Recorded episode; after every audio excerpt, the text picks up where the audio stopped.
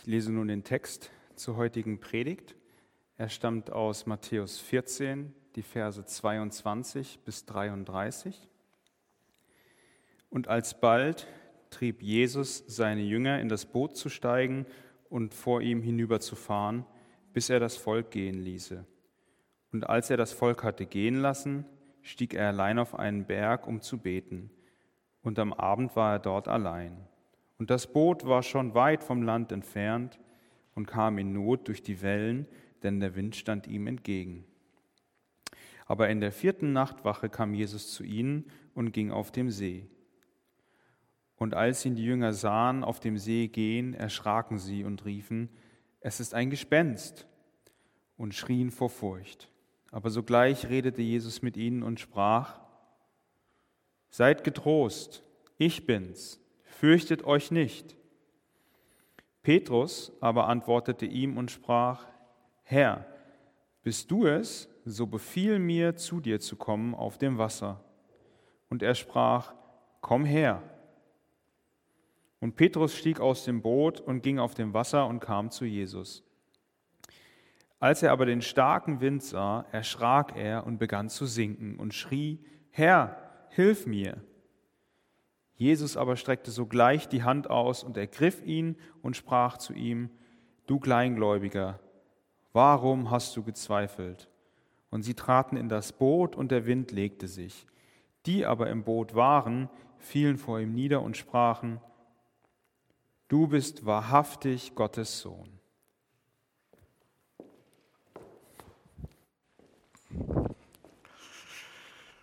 Ja, das war schon ein ganz besonderes Picknick gewesen, das Jesus ausgerichtet hatte für Tausende von Menschen.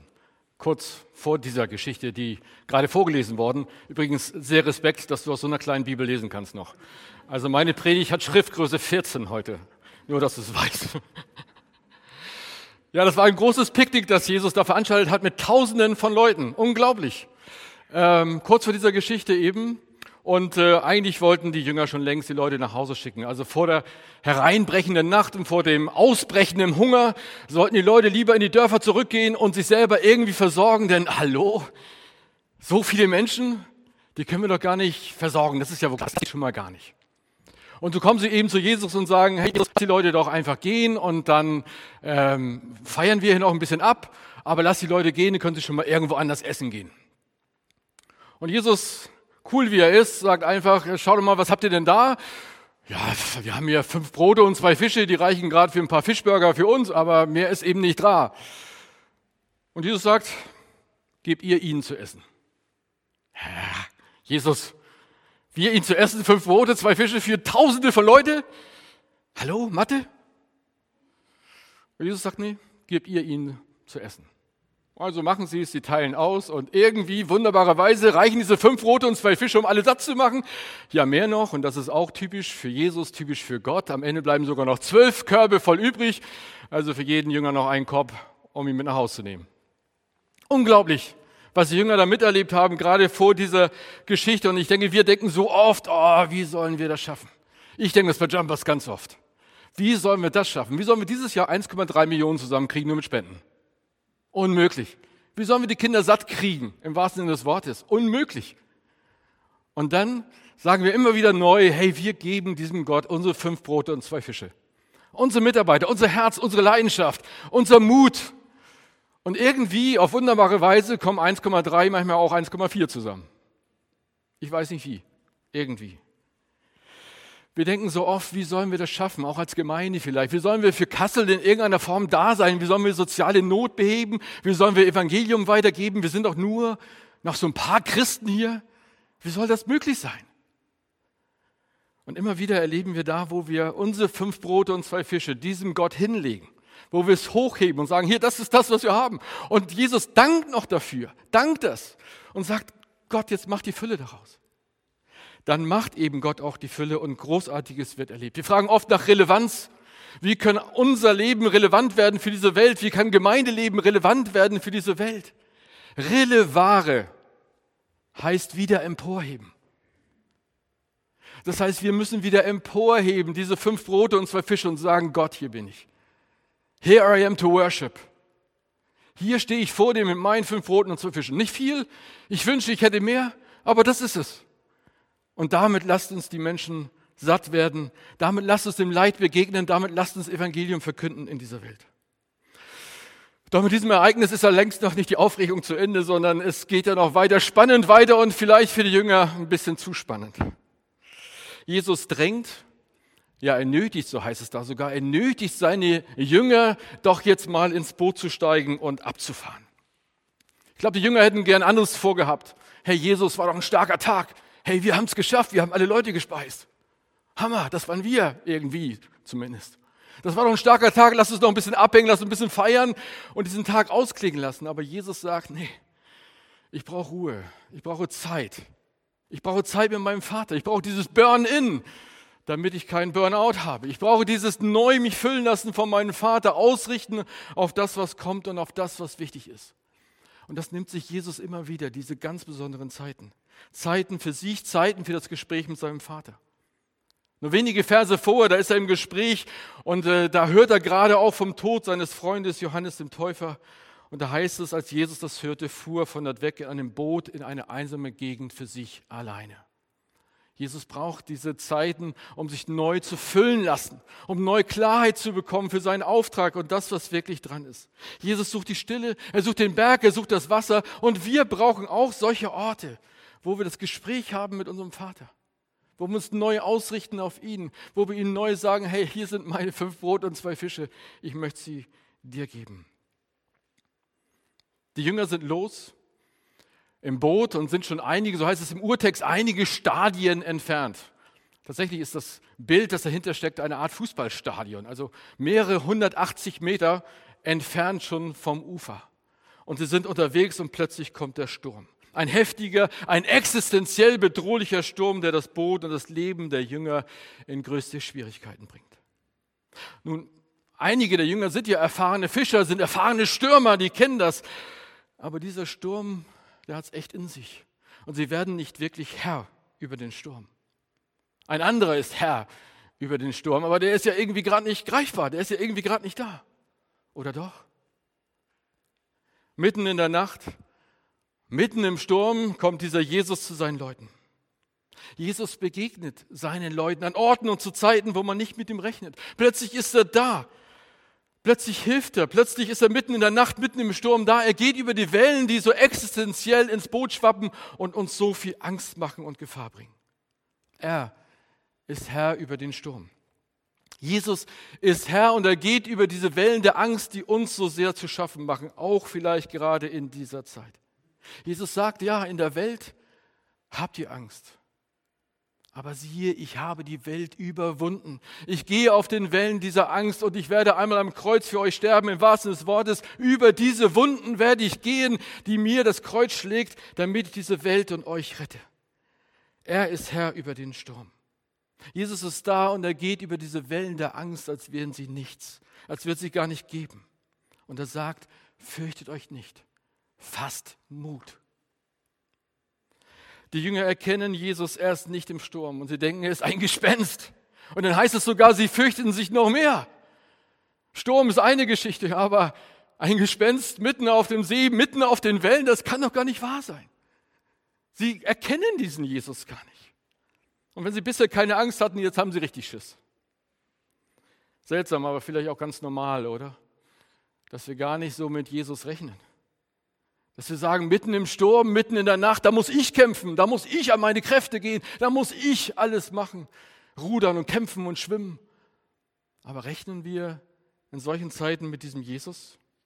Jemand sagte mal, ich glaube, wir sind nicht wirklich gut in Mathe, denn wir rechnen viel zu wenig mit Jesus.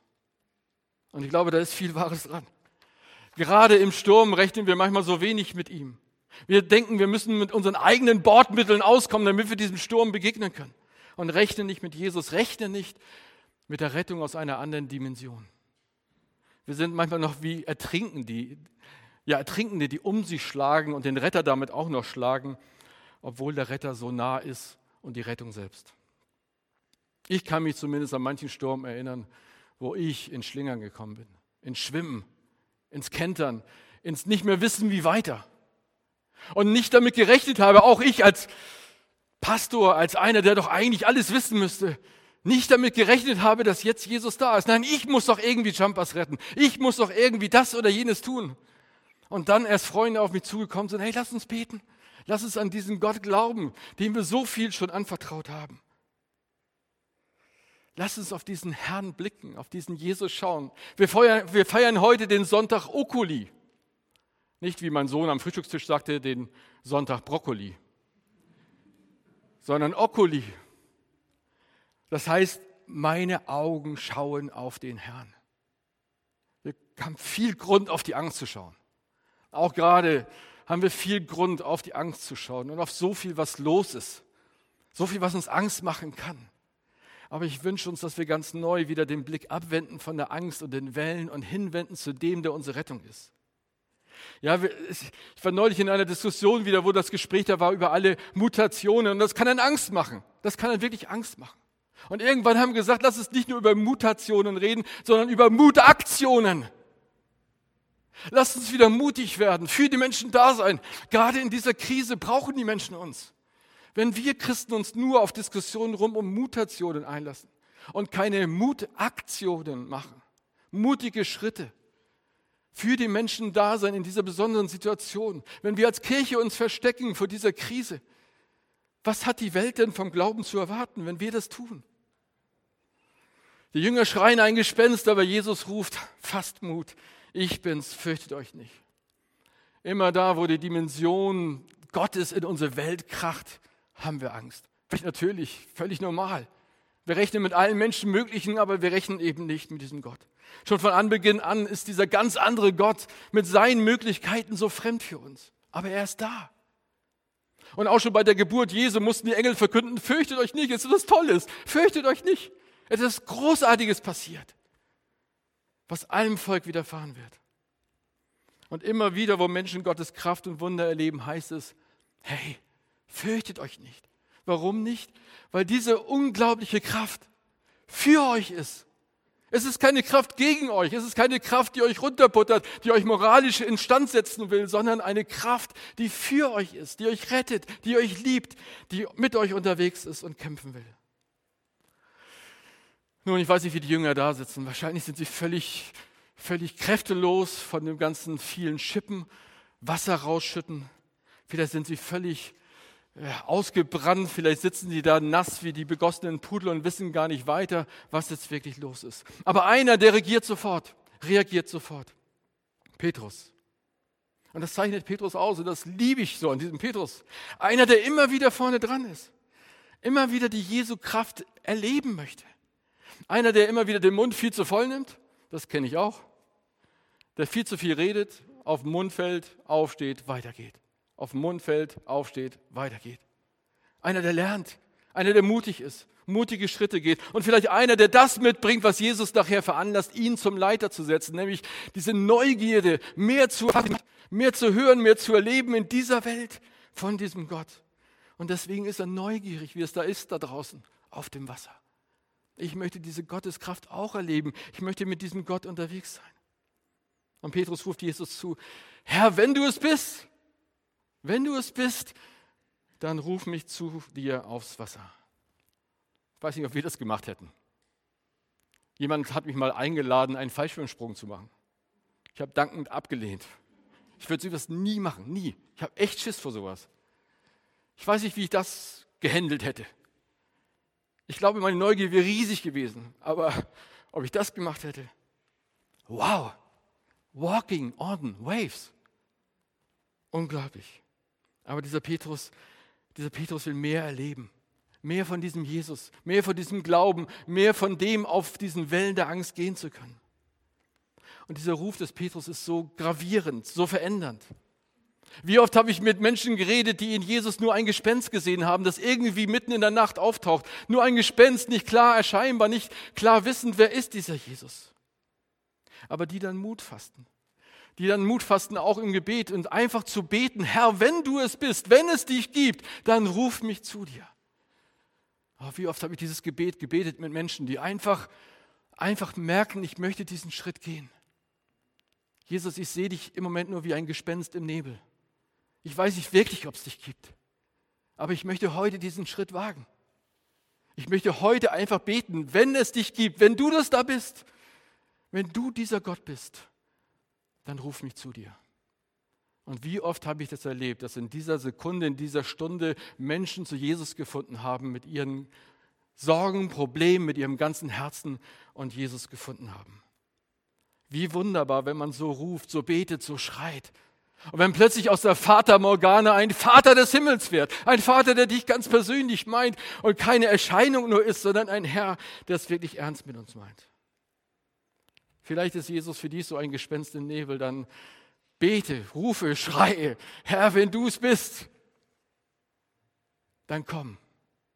Ein Gebet, das ich erst vor kurzem mit einem gesprochen habe, der wirklich in gewerblicher Not ist, durch diese Krise. Und der dadurch nochmal ganz neu aufgewühlt war, in tiefe Frieden, tiefe Fragen reingerissen. Ein Gebet, das wir gemeinsam beten konnten. Auch diese Frage, Herr, wenn du es bist, dann hilf mir und komm in mein Leben. Nun, im Text heißt es weiter, Petrus steigt herab aufs Wasser. Die Bordkante ist immer noch ein bisschen über den Wellen. Er steigt herab und Fortsetzung folgt. Er geht auf dem Wasser. Unglaublich, oder? Er geht auf dem Wasser. Ich weiß gar nicht, ob wir das noch so wahrnehmen. Wenn ich bei Kindern das zum ersten Mal erzähle, diese Geschichte, die von Tuten und Blasen und von Jesus vor allem keine Ahnung haben, dann ist es so, oh.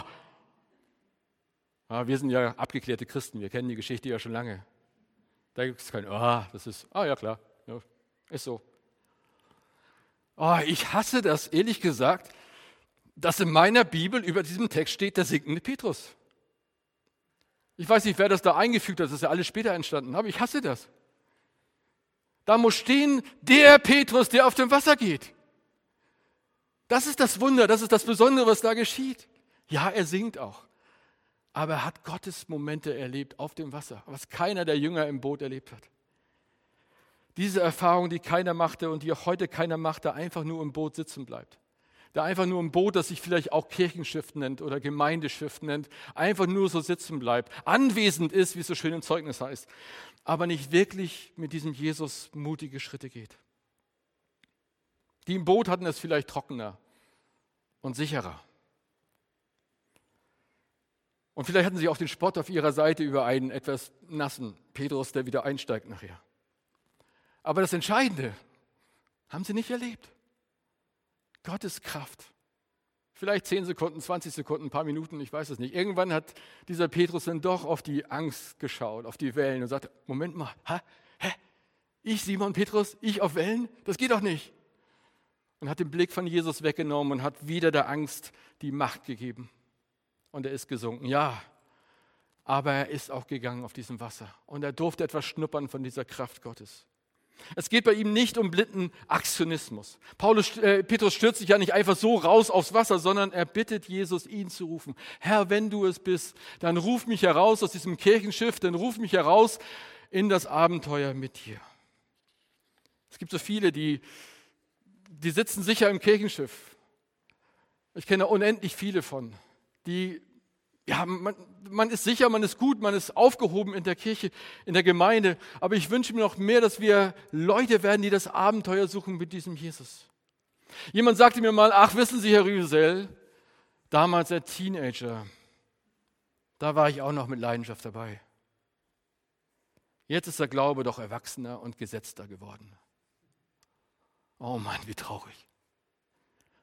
Ist das so? Und ist es gut so, dass unser Glaube erwachsener wird und routinierter wird und professioneller wird, wenn er doch kindlicher werden soll? Jemand sagte mir mal, ich stehe schon 30 Jahre in der Nachfolge. Das geht nicht. Wir können nicht in der Nachfolge stehen. Ich kann das gut verstehen, diesen frommen Satz, ich stehe schon 30 Jahre in der Nachfolge. Ich weiß genau, was er meint. Aber das geht nicht. Entweder wir folgen nach oder wir sind stehen geblieben. Ist Christsein denn ein Aggregatzustand, den man einmal erreicht hat und dann lebt man ihn nur noch ab? an und wollte mir wahrscheinlich schmeicheln und sagte, Herr Rivesell, Sie sind ja so ein Profi im Glauben. Und dann sagte ich, oh, nee, nee, bitte nicht. Ich bin ein Amateur, habe ich gesagt. Aber er sagte, Sie sind doch Pastor. Ja, eben, das ist das Problem manchmal. Profi bedeutet Profession, Beruf. Amateur bedeutet Liebhaber. Und ich habe gesagt, wenn ich eins sein will, dann keine Profession. Ich will es nicht machen, weil ich bezahlt werde dafür, sondern weil ich Amateur bin, ein Liebhaber des Glaubens, ein Liebhaber dieses Jesus Christus, ein Liebhaber der Menschen und unterwegs für die Menschen. Ich stehe nicht in der Nachfolge, sondern ich möchte die Augen auf Jesus gerichtet, Okuli, die Augen auf Jesus gerichtet, ihm lebendig nachfolgen und Abenteuer des Glaubens erleben in dieser Welt.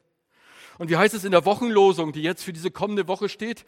Wer die Hand an den Flug legt und sieht zurück, der ist nicht geschickt für das Reich Gottes. Wer immer nur zurückschaut auf das, was vielleicht mal war, der ist nicht geschickt für das Reich Gottes in Zukunft. Es geht darum, nicht fruchtlos, sondern furchtlos Furchen des Glaubens zu ziehen und Glauben auszusäen in dieser Welt. Hoffnung, Glaube, Zuversicht, Liebe. Lass bitte nicht zu, dass Christsein zu einem eingefahrenen, langweiligen Aggregatzustand wird. Das hält schon genug Menschen vom Glauben ab, das zu sehen. Sondern sei mutig. Geh Schritte des Glaubens. Jesus lädt uns ein in das Abenteuer Nachfolge. Zu diesem Abenteuer gehören Mut, aber auch Versagen und auch Schuld. Aber was ist eigentlich Versagen? Versagt Petrus hier, weil er denn letztendlich doch untergeht? Oder lernt er? Und ist das ein wichtiger Schritt eines lernenden Leiters, dass er hier eben diesen Schritt gemeinsam geht? Es gibt genug, die wie die Alten bei der Muppet Show, ich weiß nicht, ob ihr die noch kennt, aus der Muppet Show, diese beiden Alten, die da auf der Tribüne sitzen. Es gibt genug, die wie die Alten auf der, bei der Muppet Show auf den gesicherten Tribünenplätzen sitzen und ihre Witze machen. Das hat noch nie geklappt. Wie soll man denn auf Wellen gehen können? So ein Blödsinn, was ist das für ein Witz? Aber hätten wir nur Leute, die debattieren und kommentieren, aber nie das Boot verlassen, was würde sich denn wirklich tun in dieser Welt? Und wahrscheinlich wären wir auch ein Volk ohne Erfinder in dieser Welt, wenn jemand, jeder nur das ausprobiert, was es schon gibt. Jesus sagt, wer sein Leben gewinnen will, der wird es verlieren. Aber wer sein Leben investiert, wer sein Leben verliert, der wird es gewinnen. Ja, Petrus geht unter. Aber ich bin sicher, er wird das nächste Mal wieder rausspringen. Und diesmal länger den Blick auf diesen Jesus und weniger auf diese Angst und diese Wellen. Ja, Petrus geht unter, aber auch diese Erfahrung ist wichtig, denn er weiß sofort, als er seine Hand rausstreckt, ist Jesus da und rettet ihn. Und Jesus sieht in ihm einen Leiter, der lernt. Und Petrus lernt, was dieser Wochenvers aussagt. Meine Augen sehen stets auf den Herrn. Ich bin gesunken, als ich auf die Wellen sah, aber in Zukunft will ich mehr auf den schauen, der alles in seiner Hand hält, das A und O dieser Welt. Die Erfahrung der Jünger im Boot und außerhalb des Bootes ist die eine und sie fallen anbetend vor diesem Jesus nieder und sagen, du bist wirklich der Sohn Gottes. Du bist viel mehr als ein guter Arzt und Wunderheile, mehr als ein guter Prediger und Brotvermehrer. Du bist der Sohn Gottes, die Schöpfung ist dir untertan. Als Jesus ins Boot steigt, schweigt plötzlich der See. Alles ist wieder ruhig. Eine wichtige Lektion für die Jünger. Jesus ist mehr als nur nur ein Prediger, mehr als ein guter Arzt. Er ist der Sohn Gottes, der auch noch über den Wellen meiner Angst geht und sie stillen kann. Haben wir das aufgesogen? Jesus ist Gottes Sohn und verfügt über Gottes Möglichkeiten. Und wer sich auf ihn einlässt, der vertraut nicht einem Avenger oder einem Superhelden, sondern er vertraut Jesus Christus, dem Sohn Gottes überhaupt. Und darum bitte ich dich, werde nicht zu einem halbherzigen Christen. In der ganzen Bibel ist die Rede davon, dieser Schrei danach, Gott mit ganzem Herzen zu folgen. Nicht halbherzig, nicht viertelherzig, nicht sonntagherzig, sondern ganzherzig Gott zu folgen. Bitte Jesus, so wie Petrus es tat, Herr, wenn es dich gibt, wenn du da draußen bist, dann rufe mich hinaus. Vielleicht hier in Kassel, vielleicht nach Afrika, keine Ahnung. Aber wenn es dich gibt, wenn du der bist, dann rufe mich heraus. Keine Frage, dieser Text hat es in sich. Dieser Text ist eine reine Provokation. Im besten Sinne des Wortes. Provokare heißt hervorrufen. Ich finde, dieser Text ruft uns hervor hinter den Ofenröhren und wo wir sonst sitzen. Er ruft uns hervor und heraus und fragt uns nach, wie sieht es aus bei dir? Vielleicht, wie gesagt, geht es dir gerade wie den Jüngern am Anfang. Du weißt vielleicht, da ist etwas. Irgendwas muss es ja sein. Ich weiß, damals als junger Mensch habe ich auch gedacht, ach, irgendwie, irgendwas muss es ja geben. Aber was? Vielleicht ist es so eine Art Gespenst noch für dich, so eine Art Nebelwirkung, so eine Art Vater Morgana.